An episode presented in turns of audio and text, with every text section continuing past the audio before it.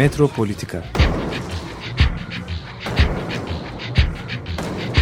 Kent ve kentlilik üzerine tartışmalar. Ben oraya gittiğim zaman balık balık balık balık tutabiliyordum mesela.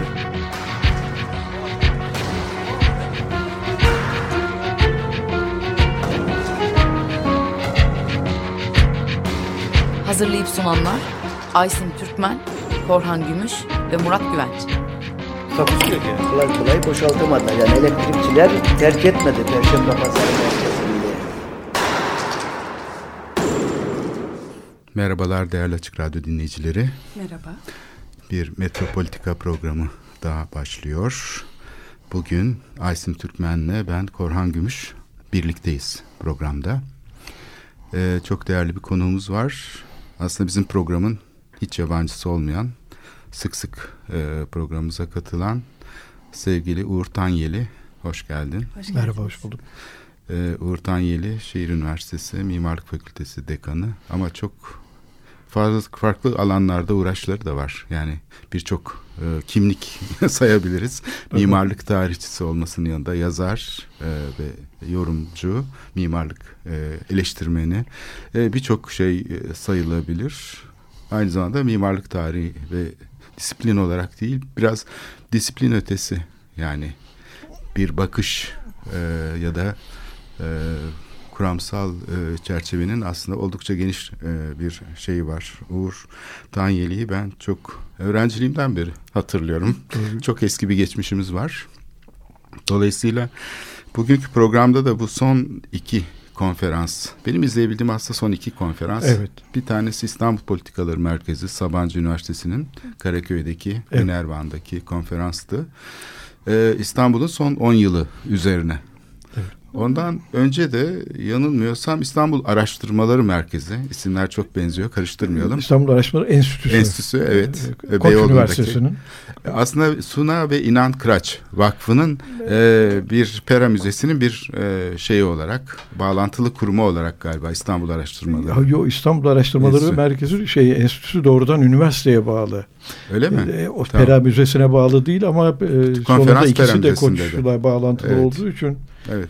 sanıyorum aynı mekanları kullanıyorlar, aynı imkanları Evet. kullanıyorlar. O konferanslar dizisi aslında çok rağbet gördü.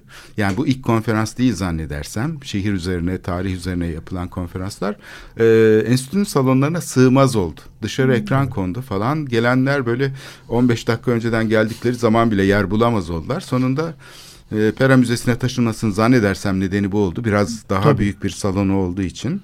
İstersen bu iki karşılaştırmalı e, şey başlık yani bir tanesi İstanbul'un son 10 yılı. Öbürü de Cumhuriyet'in zannedersem İlk oyun. programının oluştuğu ilk 10 yıl diyelim. Evet. Yani bu ikisi arasında aslında epey tabii fark var ama zaman farkı. Evet. Ama bir taraftan da tabii çok önemli şeylerin e, gerçekleştiği, dönüşümlerin gerçekleştiği bir tarih. Birincisiyle başlayalım istersen. Yani böyle, böyle kronolojik bir gidiş gibi olsun. Yani Cumhuriyet'in e, ilk 10 yılı dediğimiz zaman aslında biraz gecikmiş bir şeyle başlamamız mümkün mü? Yani tarih çünkü Ben- Cumhuriyet'in programı aslında tam da birdenbire 1923 ile tam başlamıyor gibi. Yani mimarlık ve sanat kültür programının aslında biraz e, bir Ankara'da yeniden bir kurumsallaşmayla, bir yeni e, yenilik ihtiyacıyla İstanbul'daki o birinci milli ve oryantalizm ve şey işte yani o programla bir e, galiba bir şeyle oluyor, bir kopuşla oluyor. İstersen buradan başlayalım. Evet, bence denebilir. Yani Cumhuriyet'in ilk 10 yılı deyince bence şey, e, kültürel politikalar bağlamında konuşmak istiyorsak hatta siyaset bağlamında da konuşmak istiyorsak bence gerçekten de 1928-30 aralığında bir değişimden söz etmek mümkün. Ben bunu başka bir e, metinde şöyle anlatmayı denemiştim. E, Türk ocaklarının kendisini iptal edip e, doğrudan doğruya merkezi yönetimin ulusalcılığı denetleyen ya da onun temel ajanı haline geldiği bir noktadan başlayarak belki de Cumhuriyet dönemini başlatmak lazım. Önceki dönemde diyelim ki Türk Ocakları bir sivil toplum örgütüydü.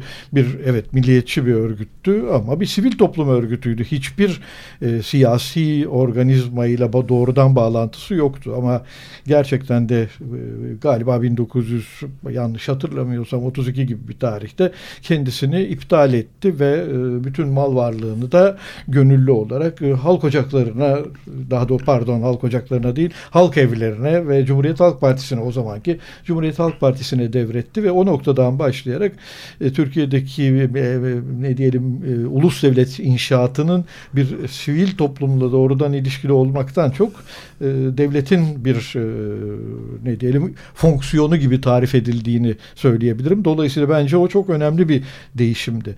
E, mimarlık bağlamında çok önemli bir değişimden söz etmek mümkün. Biraz önce söylediğin gibi e, o, o zamana kadar bir, bir tür ulusalcı romantik mimari yönelimden bahsedilebilirdi. O milli mimari diye adlandırdığımız ama Avrupa'daki genel eğilimler dizisine katıldığı zaman bence e, onların genel adı aslında ulusalcı romantik e, mimarlıklar diye adlandırılır diyelim ki Rusya'da diyelim ki Macaristan'da onların hepsi o adlandırılır. Türkiye'dekinin de öyle adlandırılması gerekirdi.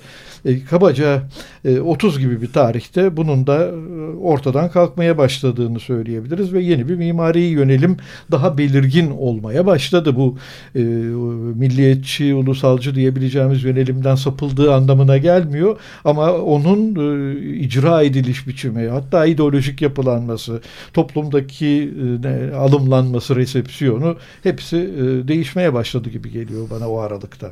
Bu kimlik meselesi aslında e, çoğu zaman e, şeyle karıştı. Yani 19. yüzyılda aslında bir modelle karıştı. Yani hep bu tipoloji çalışmalarında falan kastedilen hep yani bir geçmiş e, şeyi yapılırken araştırması bunlar aynı zamanda işte plan tipleri olarak e, şeyler olarak mimari programlar olarak birer prototipe ve modele doğru dönüşme eğilimi gösterdi.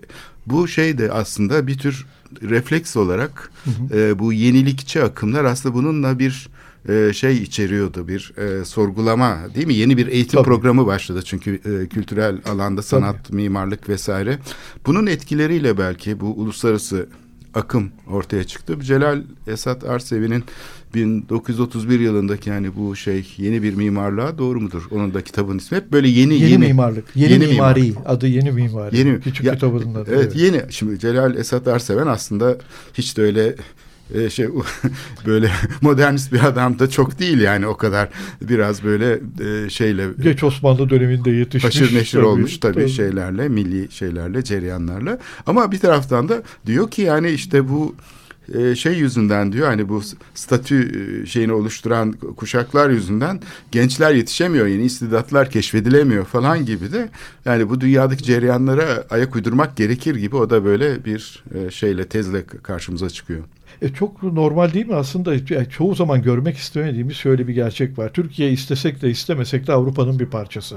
Dolayısıyla Avrupa'da ortaya çıktı, çıkan eğilimler biz onlara e, ne kadar karşı çıktığımızı iddia edersek edelim aslında Türkiye'de hemen kendi e, dallarını, köklerini buluveriyorlar. Buna milliyetçilik de dahil tabii. milliyetçilik bunların içindeki en belirgini. Türkiye'deki milliyetçilik çok açık, e, açık bir biçimde Doğu Avrupa milliyetçilikleriyle yakından akraba. Dolayısıyla Rus milliyetçiliğine benziyor. Macar milliyetçiliğiyle neredeyse ortak kökler paylaşıyor. Bazı ne diyelim e, Orta Asya'ya ilişkin efsanelerin kökenlerini biz Orta Asya'dan öğrenmedik. Macar milliyetçiliği üzerinden öğrendik bir dönemde. Dolayısıyla Dolayısıyla böyle de yakın ilişkiler e bir var. Bir de yani Tabii. ulusçu akımların merkezi Selanik. Yani şey değil. Evet. İstanbul Konya değil. değil. Konya değil, Ankara evet, değil. Yani Selanik'ten e, neşr oluyor bütün yayın tabii. faaliyetleri tabii, vesaire. Tabii ki. Dolayısıyla çok e, Avrupa ile çok bağlantılı çok gerçekten. Çok bağlantılı. Yani bunu evet. görmekten sürekli kaçındık uzun bir süre boyunca bence Türkiye'de ideolojik gerekçelerle. Ee, hayır yani Avrupa ile itişmemizi bile Avrupa'nın sağladığı ideolojik olanaklarla gerçek gerçekleştirdiğimizi söylersek bence biraz eğlenceli olur ama doğru olur. Peki bu şey e, tabii yani bu programın içinde böyle çok sayıda oldukça da meşhur mimarlar var. Hani Bruno Taut gibi, Hans Poelzig gibi 14 falan böyle mimar ve şehir plancısı davet Daha fazla, ediliyor. tabii. Egli falan Tabii yani sayısız e, şey bunlar eğitim programında başına getiriliyorlar. Yani aslında e, bayağı bir şey var kültürel anlamda da bir yani şeyin e, Cumhuriyet'in kendi şeyini e, inşa ederken de bu kültürel alanda hiç taviz vermiyor. Yani bayağı e, cesaretli bir hamle bu aslında. Ee, Sadece bunu bence merkezi yönetimin talebiyle açıklamak yerine gerçi bas- başka kanallardan da Türkiye'ye zaten Avrupa ile e, ilişkili kültürel veriler akıp geliyor. O do- dolayısıyla bunu sadece hani e, erken cumhuriyet yönetimi böyle bir şeye de destek verdi demek suretiyle konuşmaktan çok bence Türkiye'de en azından genişçe bir toplumsal grubun bu talebi ürettiğini ve bu ilişkileri kurduğunu görmek daha doğru olur gibi geliyor bana. Yani o eski bakışı belki biraz terk etmemizde yarar var. O konuşmada onu yapmaya çalışıyordum. Bunu sadece Evet. bir e, ideolojik programın uygulanması olarak düşünmekten çok e, Türkiye'nin olağan kültürel değişiminin içinde e, çeşitli toplumsal grupların Avrupa ile kurduğu ilişkilerin rolleri var. De- de- mimarlık bağlamında bu çok belirgin gözüken bir Felsefe değişim. yaz şey değil mi? Yazın alanı başlı başına Tabii. edebiyat alanı mesela çok Tabii. sayıda eser Çok çevriliyor Türkçe'ye ve bunların aslında kütüphanelerinde de bu yani Cumhuriyet elitinin kütüphanelerinde de çok sayıda e, dünya e, şeyinden eserler var. Yani izliyorlar e, dünyayı. Şöyle izliyorlar diyelim. e, Çoğu zaman merkezi yönetimin beklediği ve istediğinden daha fazla izleyen var. Yani merkezi yönetim bazı durumlarda erken cumhuriyette bu, bu kadar da olsun istemiyor aslında. O denetlemek istiyor. Diyelim ki halk evlerinin kitaplık listelerine bakarsanız şununla ilgili kitap olmasın, bununla ilgili kitap olmasın diye böyle ilginç e, bir, e, yasak listeleri vardır. Öyle her tür Avrupa'da üretilen görüş buraya gelsin istemiyorlar aslında. Ama sorun şu ki bunlar geliyorlar. Çünkü her şeyde hiçbir dönemde e, yönetimin denetiminde olma imkanına sahip değil. Türkiye'de dediğim gibi başka güzergahlarda var. En basit güzergaha düşen Haşet diye kitapçı var. Burada 1930 yılında Beyazıt'ta Rusça kitap satan kitapçı var. Bunların hepsini unutuyoruz. Sanıyoruz ki 1930'larda Rusya'dan buraya hiçbir şey ulaşmazdı. Orada komünizm kuruluyor. Dolayısıyla hiçbir kültür verisini buraya ithal etmiyoruz. Hayır böyle bir şey yok. 1930 yılında demin de söylediğim gibi Beyazıt'ta sadece Rusça kitap satan kitapçı var. Dolayısıyla o erken dönem kitaplarının bir bölümü bile Türkiye'ye geliyor. Kim okuyor hiçbir fikrim yok. Fransızca meselesi zaten hepimizin bildiği bir mesele. Fransızca ile ilişki neredeyse 19. yüzyılın başından beri çok güçlü.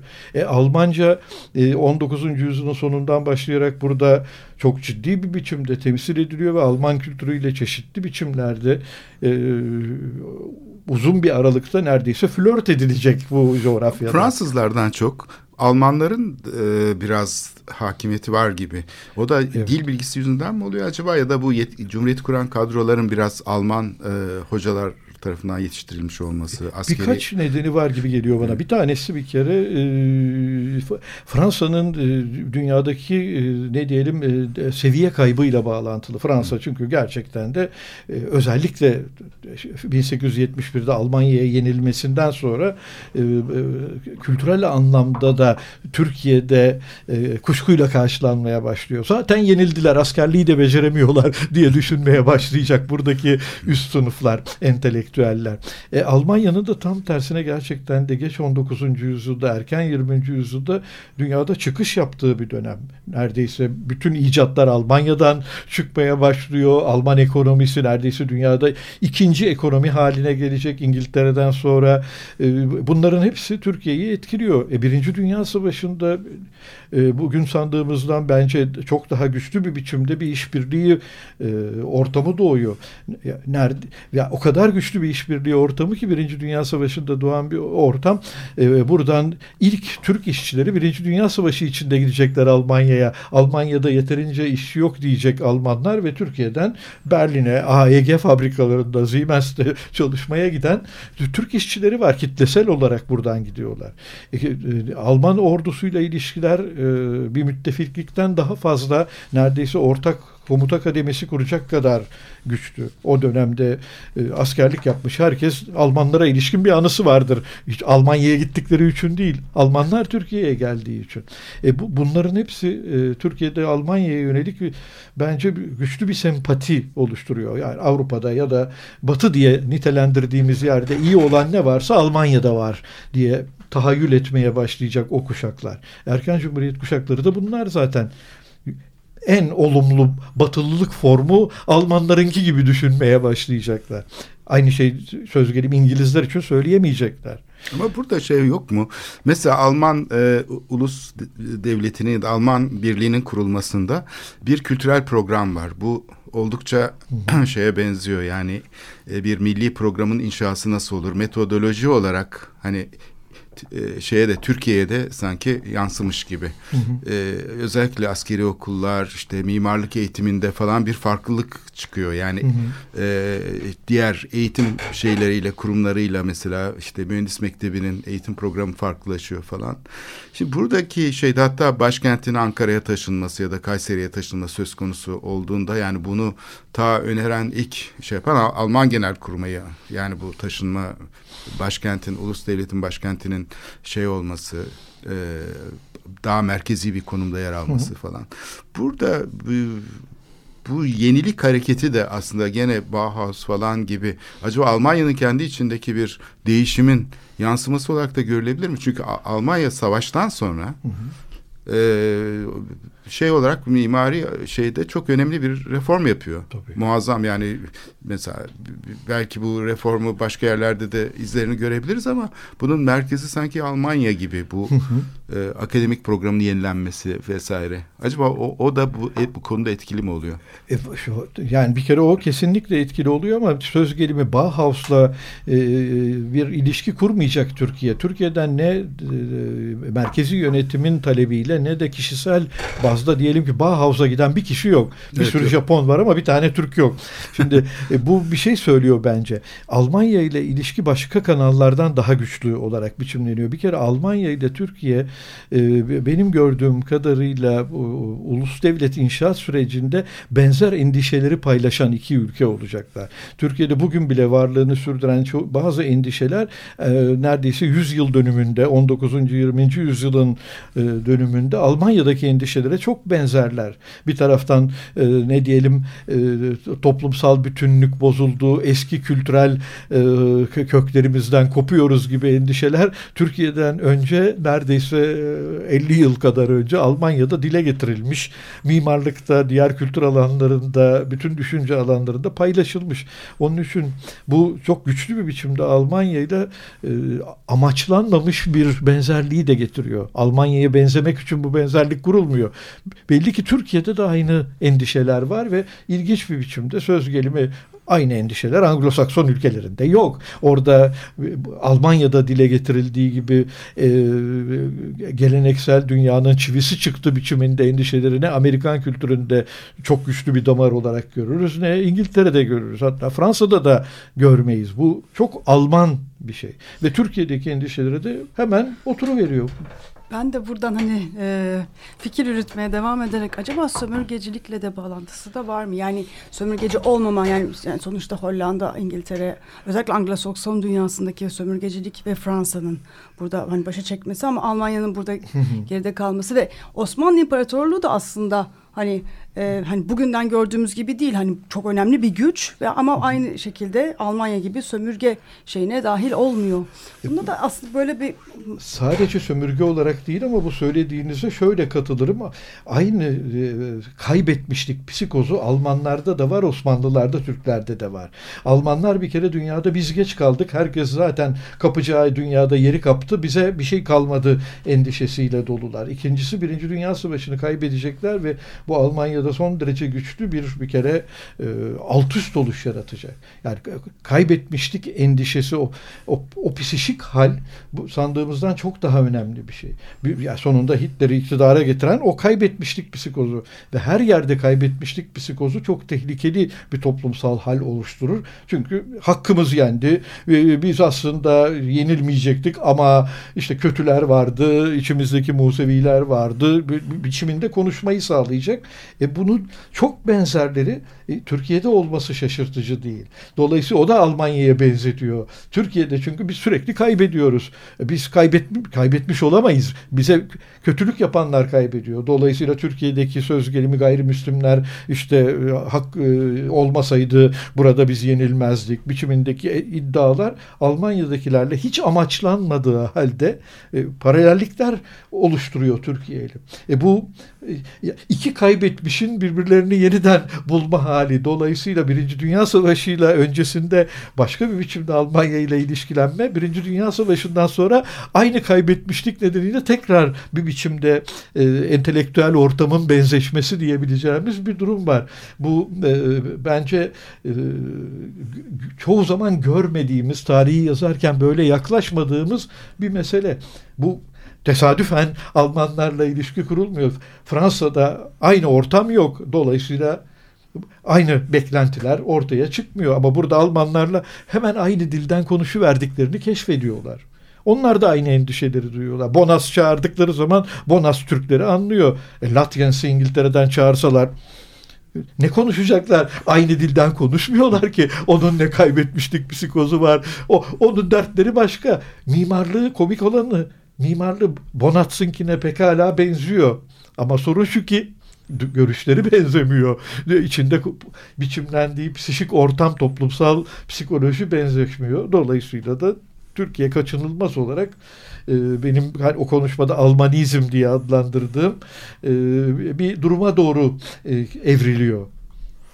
Ama bu Almanlar yani resmi programın da temsilcileri değiller. Yani Ernst Egli'yi düşünelim mesela değil mi? Hani yeni programdan çok ciddi bir şekilde etkilenmiş. Polzik hani az süre bulunuyor ama Bruno Taut falan bunlar aslında son derece yenilikçi hatta kübist mimarlar diyorlar bir kısmına. Yani bunlar oturup da hani böyle bir e, milli program ve işte Ankara'nın başkent olmasıyla birlikte ulus inşası Vedat Tek gibi ya da Kemalettin gibi ya da Monjeri gibi bir havada hiç değiller. Çok doğru. E şöyle söyleyeyim. E, Bruno Taut bir komünist. Almanya'dan kaçmasının nedeni komünist olması. Komünist olduğu için. Japonya'ya da gidiyor bu arada. Tabii tutuklanacak. Tutuklanmak üzereyken Moskova üzerinden kaçarak Japonya'ya gidecek. Japonya'dan da Türkiye'ye gelecek. Bu bir de bir şey daha var yani bu dönemde yani tabii ki Türklerin hani öyle özel bir ilişkisi var ama Almanların da gerçekten entelektüel anlamda inanılmaz yani o dönem inanılmaz bir dönem. Çok Hatta e, bazen aramızda şey diye konuşuruz. Yani Hitler'i hani çığırından çıkarmış hani adamca ha demeyeyim öyle demeyeyim tabii de e, şey yani nasıl bu kadar entelektüel bu kadar hani avantgard akımlar nasıl olabilir? Hani gerçekten korkutacak derecede güçlü avantgard işte hakikaten o dönemin çok üzerinde akımların da çıktığı bir yer Almanya, e, Viyana. Hani tabii buralar tabii. tabii o anlamda da hani tabii. dünyada da böyle bir şey var. Ya şöyle söyleyelim. Amerikalılar da Almanya'ya gidip avantgardı öğreniyorlar. Mimar Bauhaus'a gitmiş Amerikalılar var. Dediğim gibi Amerika'da mimarlık okulu mu yok? Ortalık dolu. Ama Bauhaus'a gidiyorlar. Ee, şey, bir de şey e, e, sinemayı da atlamamak lazım burada. Yani e, müzik, mimariyle sinema, de çok iç içe müzik, sinema inanılır gibi değil. E şöyle söyleyelim zaten 1900 e, yılından yaklaşık olarak 1933'e Hitler'in iktidara gelişine kadar ki aralıkta Almanya dünyadaki entelektüel üretim bağlamında en ilginç yer. Mimarlıkta, resimde, sanatta, felsefede ilginç ne varsa neredeyse Almanya'dan çıkar. Şimdi bu kaçınılmaz olarak dünyanın her yerini etkilediği gibi Türkiye'yi de etkiliyor ama Türkiye'yi başka biçimlerde de etkiliyor. Başkalarını etkilemediği biçimde. Amerikalıların doğrusu Almanya'nın askerlik yetenekleri umurlarında değil ama Türklerin umurlarında. Almanya'daki diyelim ki e, disiplinli toplumsal yaşam Türklerin umurlarında kadın erkek ilişkisi bile Türklerin umurlarında. Böyle küçük kitaplar olduğunu hatırlıyorum ben. Alman kadınları filan diye e, şeyde çıkarılmış. Birinci Dünya Savaşı içerisinde çıkarılmış küçük propaganda kitapları vardır. Türkçe eski yazıyla. Alman kadınları, Alman endüstrisi, Alman donanması. Bunlar böyle minik minik broşür irisi kitaplardır. E, Türkiye'de bunlar okunmuş. Kadınlar bütün yaşama katılırlar. Onlar her işte çalışırlar. Şimdi bu Türkler bunları okuyorlar ve gerçekten Almanya modern dünyanın prototipi gibi gözüküyor buradan bakıldı. Yanlış da gözükmüyor gerçekten dediğiniz gibi o dönemde Almanya gerçekten de öyle. Almanya bugünkü Almanya'ya uzaktan yakından benzemiyor ki. Hitler'den sonra Almanya neredeyse e, düdüklü tencere, buhar makinasıyken düdüklü tencereye dönecek. Bugünkü Almanya'yı bir metaforla anlatacak olursam buhar makinasından düdüklü tencereyi Almanya artık sadece tıslayabiliyor o kadar ama bir zamanlar Almanya dünyadaki en ilginç yerlerden bir. Ya kadın kreminin bile Almanya'da icat edildiğini söyleyeyim. Nivea'nın şey kremi suyla emülsiye edilmiş yağın oluşturduğu bugünkü kadın kremleri Alman icadı. Hamburg'da icat edildi. Bu bile Alman icadı. Yani bize hiç önemli gelmeyebilir ama gerçekten öteki kremler sadece yağ. Yağ sürüyorsunuz. Burada suyla emülsiye edilmiş bir yağı sürüyorsunuz. Dolayısıyla pırıl pırıl suratınız parlamıyor. Bunu bile sağlayan. Teknoloji tabii yani tabii. müthiş değil mi? Jet tabii. uçaklarının ilk yapıldığı yer, füzelerin tabii. yapıldığı yer işte bunlar Şeyin, yani, nükleer fiziğin doğduğu nükleer. yer. Yani Einstein evet bir Museviydi ama Almanya'da olmasaydı, Alman ortamında varlık kazanmasaydı şansı ne olabilirdi? Aklımıza gelecek her alanda Almanya o zaman çok önemli. Ya sanat tarihi Almanya'da neredeyse doğmuş bir şey. Mimarlık tarihi büyük ölçüde Almanya kökenli bir şey. Yani avantgardın bütün kuramsal literatürü neredeyse Almanca. Erken dönem avantgard İngilizce üzerinden okunamaz ki. Marksizm. Bir ölçüde Fransızca üzerinden okunur daha erken dönemi için. Arkasından Almanca üzerinden okunur uzun bir aralıkta. Yani so, Almanya çok güçlü Marksizm bir... de yani Marksizm e, bütün sol gelenek sonra Frankfurt okulu hani e, tabii tabii yani Marksizmin hani bütün formları yeni Marksizm de Almanya kökenli. Klasik Marksizm de Almanya kökenli. Yani Rus kökenli Rus katkısı nedir ki söz gelimi Marksizme Lenin'in bir katkısı dışındaki hiç de hayırlı olduğunu söyleyemeyeceğim bir katkısı dışında bütün Marksist literatür Almanca üzerinden kurulmuş. Şaşırtıcı değil.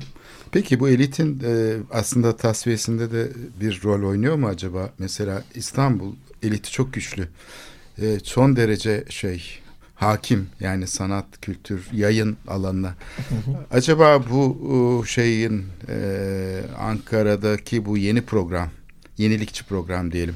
Gerçi İstanbul'a da yansıyor tabii İstanbul öyle şeyde kalmıyor yani gölgede kalmıyor ama hani o dönem tabii çok sayıda kamu yapısı yapıldığı için bakanlıklar yapılıyor. Sayıştay, Danıştay bilmem neyse o zamanki kurumların isimleri yani bunların hepsi tabii ciddi bir mimari ihtiyaç da var. Yani bu programın yeniden bir şehri inşa etmek gibi bir şey.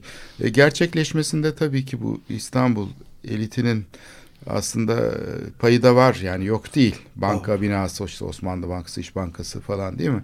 Ama burada bir şeyin hani Cumhuriyet elitinin bu Alman e, şeyiyle mimarlarla ve şeyle orada eğitim görmüş insanlarla da ilişkisi acaba bir toplumsal tabakalar arasında devlet içinde bir şey rekabete de işaret ediyor mu? Değil?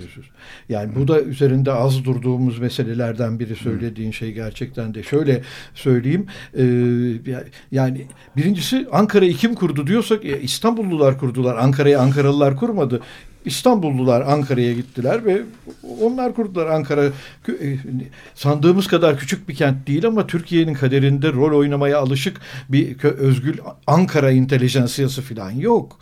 Evet Türkiye'nin zenginlerinden bazıları işte Koç ailesi gibi Ankara kökenli ama onun ötesinde Ankara güçlü bir biçimde Türkiye e, kültürel değişiminde rol oynamış bir yer değil. Hiçbir çağda da oynamış bir yer değil aslına bakarsak. E, dolayısıyla İstanbul'la bu ilişki var ama İstanbul deyince de İstanbul'da monolitik bir şey değil. Şey, Osmanlı elitleriyle Cumhuriyet'in arası epey problemli bir ilişki. Dolayısıyla diyelim ki burada bir zamanlar paşaların çocukları şunlar bunlar aynı güçle Ankara'da temsil edilmeyecekler. Çünkü artık oradaki e, Cumhuriyet eliti başka bir grup. Onlar büyük ölçüde ne diyelim orta sınıftan gelen, genellikle hatta Rumeli kökenli ailelerden kökenlenen, çok önemli biçimde bürokratik kökenlerden gelen insanlar. Erken cumhuriyetin bütün e, sosyalistlerinin İstanbul üst sınıflarından olması, Osmanlı elitiyle bütünleşik olması e, ya, herhalde tesadüf olmasa gerek. Hepsi Kadıköylü. Böyle bir şaka gibi bir durum. Aksaraylı bir eski ne diyelim erken cumhuriyet e, sosyalisti bilmiyorum. Neredeyse hepsi Kadıköy kökenli entelektüel ve Osmanlı paşaları da soyundan gelen insanlar. Nazım Hikmet'ten başlayarak hepsinin böyle olduğunu düşünüyorum. Moda, Kadıköy ve şey değil mi? Aynen. Bağdat Caddesi'nin bir kesimi diyeceğim neredeyse. Evet. Şey, e, bu rastlantısal değil. Bu, bir kere o grup e, o, Cumhuriyet'in yönetiminden uzaklaştırılıyor. O uzaklaştırma hali muhtemelen onları da belki e, bunu bu biçimde araştırmaya hiç niyet etmedik ama etmemiz gerekirdi bence. E, muhtemelen onları da ilginç bir muhalefet grubu haline getiriyor. Dolayısıyla modernleşmeyi eleştirmeyen söz gelimi geleneksel bir muhalefet üretmeyen bir grup onlar. Tam tersine yeterince radikal olmadığı için hükümetle problemleri olanlar. E, dolayısıyla bunların Osmanlı kökenli olmaları bence üzerinde düşünülmeliydi. Düşünmediğimiz konulardan bir tanesi. E, onun için e, çok aktörlü bir erken cumhuriyet düşünmek zorundayız. Ben tek aktörü devlet olan bir cumhuriyet düşünmek istediğimiz için problemli buluyorum. Değil böyle bir şey. Sayısız aktör var. Yandaş olanlar var. Şu biçimde yandaş olup bu biçimde karşı olanlar var. A, tamamen karşı olanlar var. Önemli bir bölümü tamamen kayıtsız. Birinci Dünya Savaşı'nın yıkımıyla hani ortalık düzelsin de umurumda değil kimin yönettiği ki bunun bu gerçeği görmek zorundayız. Erken Cumhuriyet'te böyle ciddi bir grup var. Tabii ya yani 1912'de başlıyor savaş aslında ya da 1910'lara Tabii. gidebiliriz. Aynen. Ee, 10 yıldan fazla sürüyor yani 1922-23'e kadar değil mi? Tabii. Aslında bu iş oturmuyor yani sürekli cephedeler insanlar. E şöyle söyleyelim e, nüfusuna oranla en fazla e, insan zayiatı Türkiye'de Osmanlı'da yaşanacak dünyada. Birinci Dünya Savaşı içinde. Nüfusunu oranla bir kere muazzam bir ordu tutuyor Türkiye elinde. E, bu elindeki imkanlar yetersiz. E, dolayısıyla e, şöyle söyleyeyim. Birinci Dünya Savaşı bittiği zaman bazı yörelerde e, kadınların yüzde otuzuna varan oranı dul. Şimdi bu muazzam bir oran. Yani nüfusun üçte biri dul olan bir ülkeden bahsediyoruz. E bir biçimde ya kadınlar dul, dul alanların e, çocukları yetim besbelli ki. Şimdi böyle bir ortamda cumhuriyet kurulacak. Bugün ki ne diyelim bugünkü muhalefet denebilecek biçimde erken cumhuriyete yönelik eleştirilerde dikkate alınmayan bir mesele bu. Sanki Türkiye güllük gülistanlık bir Osmanlı'dan devredilmiş gibi tahayyül etmek istiyorlar. Oranlar bunlar inanılmaz derecede hırpalanmış bir Türkiye. İnanılmaz derecede 19. yüzyıldakinden daha yoksul bir Türkiye. Dolayısıyla nüfus da kimse, azalmış değil nüfus mi? azalmış. Artarken yani Tabii. nüfus azalıyor. Cumhuriyetin Tabii. ilk e, işlerinden biri aslında Tabii. bir e, nüfus politikası. Tabii diyoruz. nüfus azalıyor. Evet. Yani şöyle söyleyelim Avrupa'nın her yerinde Birinci Dünya Savaşı'ndan sonra hızlı nüfus artışları yaşanıyor. Çünkü terhis edilenler evlerine dönüyorlar ve çocuk sahibi oluyorlar. E, Türkiye uzun bir aralıkta nüfus yapısını toparlayamıyor. O kadar büyük kayıpları var ki şey, bunların hiçbirini e, bence görmek istemiyoruz. Bütün enerjimizi hep erken cumhuriyeti e, dönüştüren e, ricalin ürünü diye tahayyül etmek istiyoruz. Hayır değil. Evet onun da tabii ki ürünü. İdeolojik olanın da tabii ki rolü var. Yönetimin de rolü var ama bütün Türkiye e, cumhuriyete transfer oluyor. Bazıları zorla transfer oluyor filan değil. Belki zorla transfer olan gruplar var. Onda hakkını yemeyelim tabii ki. Yani memnun olmayan gruplar ama sandığımız kadar büyük gruplar falan değil bunlar. Böyle müthiş bir e, muhafazakar muhalefet varmış gibi tahayyül etmek bir, o dönem için bence gerçekçi değil. Ama bir farklılık olduğu kesin. Yani e, Cumhuriyeti kuran kadronun içinde de e, şeye uzanan e, bir damar var. Yani tabii. E, daha yeni Osmanlıcı e, tabii, şeyin tabii. E, birikimi muhafazakar kanat diyelim. Bir de böyle çok Avrupacı işte tabii. modernist falan bir e, şey var. Bu Onlar zaten... da monolitik bir grup değiller Değil. tabii sandığımız değiller. gibi. Evet. Hepsi aynı dilden konuşuyor falan değiller. Birbirinden alabildiğine farklı gruplar var evet. bunların içinde.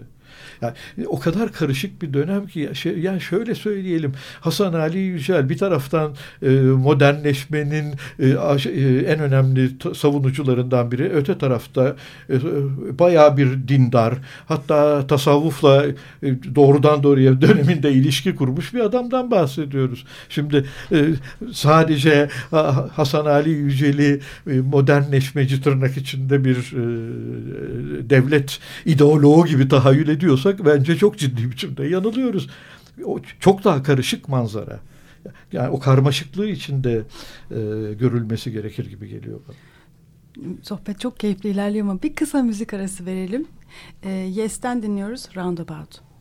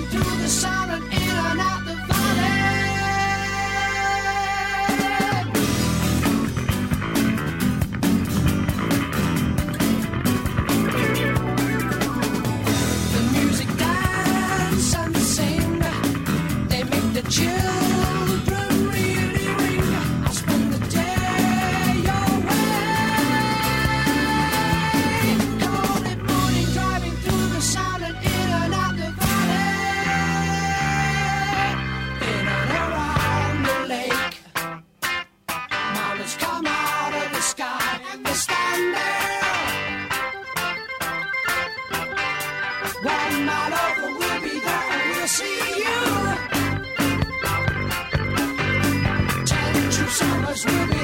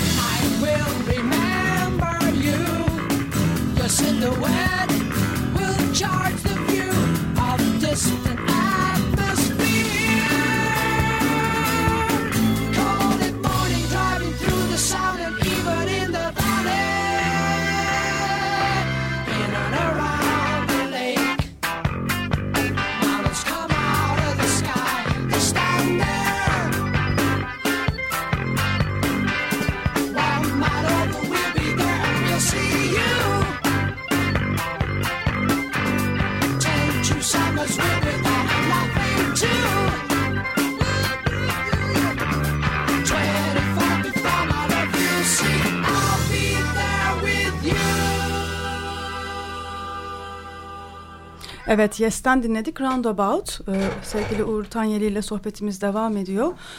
Osmanlı'nın e, sonundan e, Cumhuriyet'e geçişi biraz konuşuyoruz. Birinci Dünya Savaşı'nın etkisi özellikle e, ondan sonraki Cumhuriyet kurulmasından sonra ki mimariyi konuşuyoruz.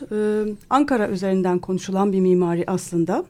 Ama bu e, farklı etkilerini konuşuyoruz. Bu dönemin İstanbul'a da mutlaka etkisi vardır diye tahmin ediyorum. Ee, şöyle söyleyeyim bir, kere e, sürekli Ankara üzerinden e, konuşmanın bir kere doğru olmadığını baştan söyleyeyim. Çünkü tekil bir güzergah varmış gibi düşünmek istiyoruz. Hani genel mimarlık tarihi kitabını açarsanız şöyle bir şeydir kabaca. 1930 ile 40 arasında modernist mimarlık vardı. İşte çünkü önemli modernist mimarlar e, ama İstanbul'da o dönemde bambaşka mimarlıklar yapılıyor ve onların hiçbiri söz gelimi ne Ankara'da Hofmeister'in yaptığına ne Taut'un yaptığına yaptığına ne e, hatta Almanya'daki modernist eğilimlere benzemiyorlar. İstanbul başka kaynaklardan da besleniyor. Şöyle söyleyeyim 1930 ile 40 arasında İstanbul'da çok ağırlıklı biçimde Art Deco diyebileceğimiz bir mimarlık ortaya çıkar. Bir tür İstanbul Art Deco'su dersem çok yanlış olmaz. Bütün bir, e, eski e, Nişantaşı böyle binalarla doluydu. Hala yıkıyorlar, yıkıyorlar, bitiremiyorlar. Hala Art Deco binalar var. E, Sıra Selvilerin önemli bölümü böyle binalarla doluydu. E şimdi bütün bunları görmek istemiyoruz. Bu e, ağırlıklı biçimde hala Fransa'dan beslenen bir ortam işin ilginç tarafı. Bunların e, modelleri Fransız el kitapları. O, o kitaplardan insanlar e, büyük ölçüde besleniyor. Dünyanın başka yerlerinde de oradan besleniyor. Yani Amerika'ya da o kitaplar satılıyor. Sadece Türkiye'ye satılıyor falan değil. Ama Türkiye'de gerçekten bir bir tür İstanbul Art Deco'su çıkıyor ortaya. Bütün Şişli Caddesi'ndeki bazı binalar yani neydi Osman Bey köşesine gelmeden önce hemen e, sağ tarafta e, Harbiye tarafında sağ tarafta söz gelimi öyle birkaç tane oldukça iyi Art Deco yapılar vardır. Şimdi bu bambaşka bir güzergaha işaret ediyor. Dolayısıyla öyle tek bir güzergah var filan dersek e, bence çok ciddi biçimde yanılıyoruz. Yetişmiş bir iş gücü var değil mi? Şehirde yani özellikle kalfa, usta bunların e, mimarlarla ilişkili repertuarları neredeyse proje çizmeye gerektirmeyecek yani detaylarıyla çizmeye gerektirmeyecek şekilde aslında hazır e, zihinsel olarak, imgesel olarak hazır bir repertuar. Dolayısıyla Var. bir ustaya demir işçiliği yaptırılırken, merdiven trabzanı yaptırırken dünyanın en zor işlerinden biridir. Bir trabzanın tasarı geometri şeyinde çizimi değil mi bir döner merdivenin. Tabii. Bunu usta mesela müthiş bir perfeksiyonla yapabiliyor. Çünkü mimarın ne istediğini biliyor. Aynı zamanda mimar da ustanın ne yaptığını biliyor. E şöyle karşılıklı olarak. e, Bütün Osmanlı topraklarında kendi yapı işçisi stoğu olan muhtemelen tek yer İstanbul uzun süre boyunca. Yani şöyle söyleyelim Konya'da bir kagir yapı yaptırmak 17. yüzyılda başka bir sürü yerden eleman getirtmeyi gerektiriyor. Çünkü Konya'daki diyelim taşçılar bir araya gelseler bir büyük binayı inşa edecek kadar taşçı yok Konya'da. Türkiye'deki e, yapı e, e, ne diyelim iş gücünün örgütlenmesi ancak büyük kentte mümkün olabiliyor. Bu dünyada da böyle. Ama bunu İtalya gibi çok erken aşmış ülkeler var ama Orta Çağ'da bile bütün Avrupa işte onun için gezgin taşçı grupları tarafından e, inşa edilecek. Çünkü Paris'in taşçıları bile bir araya gelseler bir Notre Dame katedrali yapmaya yetmiyor. Dolayısıyla her yerden taşçı. Şimdi Osmanlı'da bunu aşabilen tek yer 19. yüzyılda İstanbul. Gerçek kendi yapı üretim kadrosu var. Kartonpiyer yaparından mermercisine, mermercisinden işte bir apartmanın giriş basamağını yapanına. Bu yerelle bağlantılı ama. Değil Yerel, mi? Şimdi tabii. bir, bir kısmı işte şuradan geliyor. Mesela Karadeniz'den de işte marangoz e, ve şey ahşap işleri bilen. Yani bunları şehirde alıp Şehir bunları üretiyor. Evet. Yani dışarıdan kökenlenseler bile Evet. bir bölümü gerçekten diyelim ki ada kökenli, adadan kastım Ege adaları kökenli, Rumlar diyelim ki bir bölümü köken olarak düşünürsek Evet. Orta Anadolu kökenli, Ermeniler başka bir grubu, ne diyelim bir şuraya kökenli, Türkler farklı farklı gruplardan buraya geliyor ama İstanbul üretiyor bu iş gücünü ve bunlar İstanbul'da çalışıyorlar. Şimdi o yüzden Ankara inşa edilirken Macar ustalar geldi diye anlatılır. Çünkü onlar İstanbul'a yetiyorlar ancak. Ankara'ya o kadar büyük de bir miktar iş gücü yok. Ee, şey, ama İstanbul bu sayede ke- kendi e, özgül yolundan gidebilme imkanına kavuşacak. Ankara ile aynı çizgide mimarlık üretmeyecek. Başka bir mimarlık üretecek. Onun için İstanbul'da Ankara'daki mimarlığın e, özdeşlerini, benzerlerini bekliyorsak bulamayız. Yok öyle bir binalar. Belki birkaç tane bina rastlıyordur ama e, büyük ölçüde İstanbul'un kendi hala üretmeye devam ettiği artık ama geleneksel olmayan doğrudan doğruya dünyadaki başka eğilimlerle de ilişkili ama yine de İstanbul'a özgü bir tür e, yerellik, yerelcilik değil ama yerellik.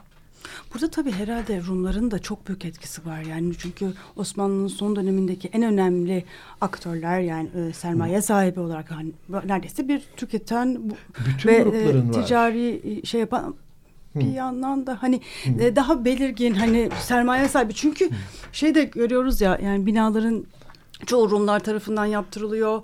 Rum e, mimarlar var. Böyle bir hani e, Buna ilişkin bir şey yazmıştım. e, Bu etnodinsel çoğulluk meselesi üzerine. Ep- Epey kapsamlı denebilecek bir makale yazmıştım. Hatta Rumca da yayınlandı. E, şöyle söyleyeyim. e, sayısız etnodinsel grup farklı biçimlerde, farklı alanlarda ağırlıklılar ve farklı dönemlerde değişiyor. Son dönemde diyelim ki mimarların çok önemli bölümü sandığımız gibi Ermeni değil Rum mesela İstanbul'da. Güçlü bir biçimde. Onları arkadan mesela Levantenler izliyor. Özellikle e, İtalyan kökenli e, mi- mimarlar burada bü- büyük bir grup oluşturuyorlar. Ama diyelim ki e, taş işçiliğinde kimler ön planda? Diyelim ki Ermeniler ön planda. Yani her dönemde birbirinden farklı gruplar ki bir büyük bir yapıyı yapmak, modern bir yapıyı yapmak onlarca farklı kalemde çalışan adamı gerektiriyor. Dolayısıyla e, bir tür etnodinsel çoğulluk ortamında üretiliyor İstanbul'un mimarlığı. Öyle e, tek bir grubun tek elinde falan üretilmiyor. He- Herkesin çok güçlü payı var.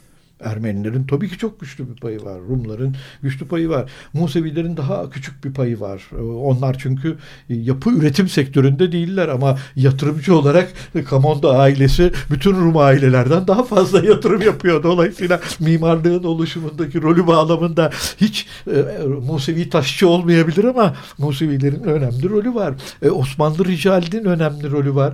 Yatırımcı olarak onlar büyük Paşalar. ölçüde yatırımları biçimlendiriyorlar. E, dolayısıyla e, şey müteahhitler, kaba müteahhitler Türk ne- diyelim sokak döşeyenler, kanalizasyon gibi büyük boyutlu kentsel üretimleri yapanlar ne Ermeni ne Rum. Onlar Türk kökenliler. Kamusal Nişantaşı'nın sokaklarını döşeyenler. Kamusal alana yapıyorlar çünkü Kamusal alanı. e, o da biraz e, devlet e, şeyle ilişki de gerektiriyor. Muhtemelen. Bürokrasiyle falan. Ama mesela Yahudilerde e, çok e, sıkı modernist e, mimarlar var. Hani Motola gibi, Sarfati gibi falan hani özellikle adadaki eserlere baktığımız zaman hani aslında bayağı entelektüel şeyle e, yani haşır neşirler dünyadaki mimarlık ortamıyla. Çünkü evet hani Seyfi Arkan falan gibi daha böyle geçmişteki daha önceki kuşakta da böyle yurt dışında eğitim görmüş e, şeyler var mimarlar ama e, özellikle e, İstanbul'un Cumhuriyet dönemindeki 1950'lerdeki o açılma döneminde tekrar küresel e, şey ortamına, kültür ortamına bir e, böyle bir Yahudi mimarlar e, şeyinden de söz edilebilir. Söz edilebilir tabii. Ama yine de dışında. oranları diyelim ki işte 1900 diyelim ki 10 yılında oranları diyelim Rumlara ve Ermenilere ve Levantenlere göre küçük ama Cumhuriyet döneminde çünkü Rumların aslında şey giderek kamusal alandan izleri Çekilmesi. silinmeye başlıyor. Özellikle 1960'lar 50'ler. Fakat o yani modernleşme döneminde hala varlığını sürdüren e, şey mimarlar hani Aron Angeli falan da tanırsın Tabii, hani tabii. şeyden. E, bayağı e, yani İstanbul'un yerleşik bir e, mimar kitlesi tabii. var. Etkili. Yani ağırlıkları artacak çünkü hem Ermeniler hem Rumlar e, ve mimarlık piyasasından giderek silinecekler. E, dolayısıyla e, Musevilerinki tırmanacak diyeceğim. Ama asıl tırmanan tabii ki ne diyelim e, bütün alanı giderek domine etmeye başlayacak olan hani e, Türk kökenliler diyeceğim. Onlar gittikçe tırmanarak e, mi- mimarlık piyasasını e, her alanda ele geçiriyorlar. Bir de İstanbul'da bu süreç yaşanıyor. Erken Cumhuriyet'te. Ee, yani şey ki. yabancı mimarlara karşı bir tepki olduğunu da söylemek lazım. Yani bunun kimi zaman milliyetçi bir şeyden de kaynaklandığı söylenebilir. Bizim işlerimizi yabancı mimarlar yapıyor. Burada istidatlı mimarlar var, yetenekli mimarlar var ama onlara iş düşmüyor falan gibi böyle eleştiriler de var. Diğer taraftan da e, yani bu şeyde bir dışlayıcı tavır da var. Burada yabancı derken bazen aslında hani şey olacak etnisite temelli bir Türklük arayışı vatandaşlık temelli değil de e, bu meslek yasakları falan işte baroda da Tabii. meslek alanında da böyle mimarlık alanında da böyle bir tür dışlayıcı bir e, şey de var akım var. E şu var aslında yani mimarlık alanını ele geçirmek isteyen bir grup var. Bunlar ideolojik gerekçelerle değil düpedüz ekonomik gerekçelerde de ele geçirmek istiyorlar. İşleri onlar yapmak istiyorlar. Dolayısıyla e, ideolojik avantajları da kullanıyorlar.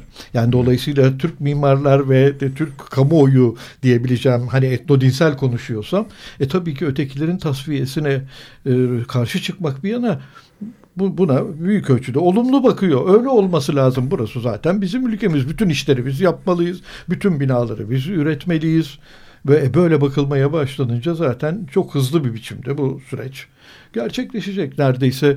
E, Şöyle söyleyeyim yani 1910'lu yıllardaki de- değerlerle e, 1940'lı yıllardaki değerleri karşılaştırsak e, dünya tarihindeki en büyük e, etnodinsel değişim e, şeylerinden yüzdelerinden birine rastlarız. Neredeyse e, e, yüzde sekseni e, gayrimüslim olan bir sektör yaklaşık olarak bu süre içinde yüzde sekseni Müslüman Türk olan bir sektöre dönüşecek. Dünya tarihindeki en büyük değişim süreçlerinden biri. Bu sadece ideolojik gerekçelerle olmuyor, ekonomik gerekçelerle de oluyor. Evet, Silmek savaşlar istiyorlar. sonrası olan bir şey bu aslında. Serveti onlara Evet. almak istiyorlar. E, Zaten e, o dönemin meşhur ekonomiyi Türkleştirme politikaları şunlar bunlar da buna tabii Varlık destek vergisi. sağlıyor tahmin edilebileceği gibi. İstanbul'un tabii e, şey dışı, mübadele dışı kalması da burada daha uzun vadeli bir politikanın uygulanmasına da yol açıyor.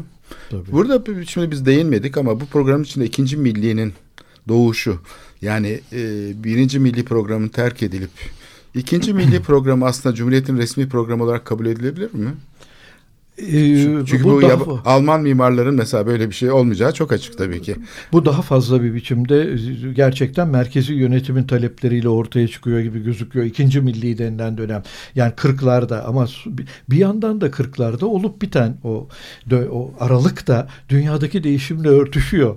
Çünkü 1930'ların e, içinde yavaş yavaş dünyanın her yerinde modernist mimarlık tehdit altında. Her yerde de üç aşağı beş yukarı ya milliyetçi ya gelenekselci çeşitli biçimlerde tarihselci e, muhalefetle karşılaşıyor.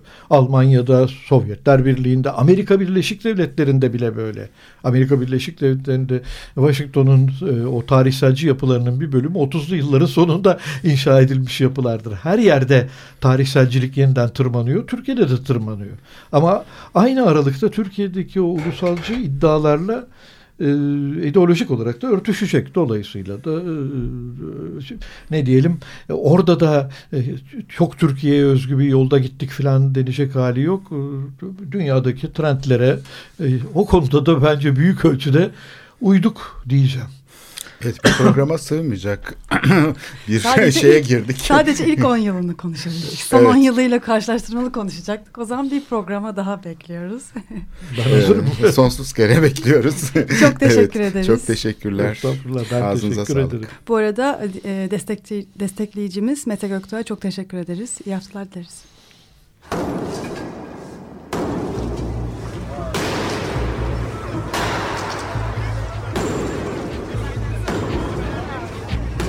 Metropolitika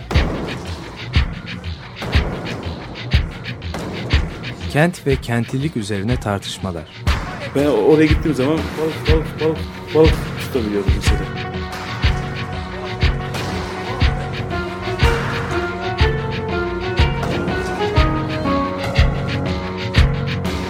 Hazırlayıp sunanlar Aysin Türkmen, Korhan Gümüş ve Murat Güvenç. Takusu yok yani. Kolay kolay boşaltamadılar. Yani elektrikçiler terk etmedi Perşembe Pazarı merkezini. Açık Radyo program destekçisi olun. Bir veya daha fazla programa destek olmak için 212 alan koduyla 343 41 41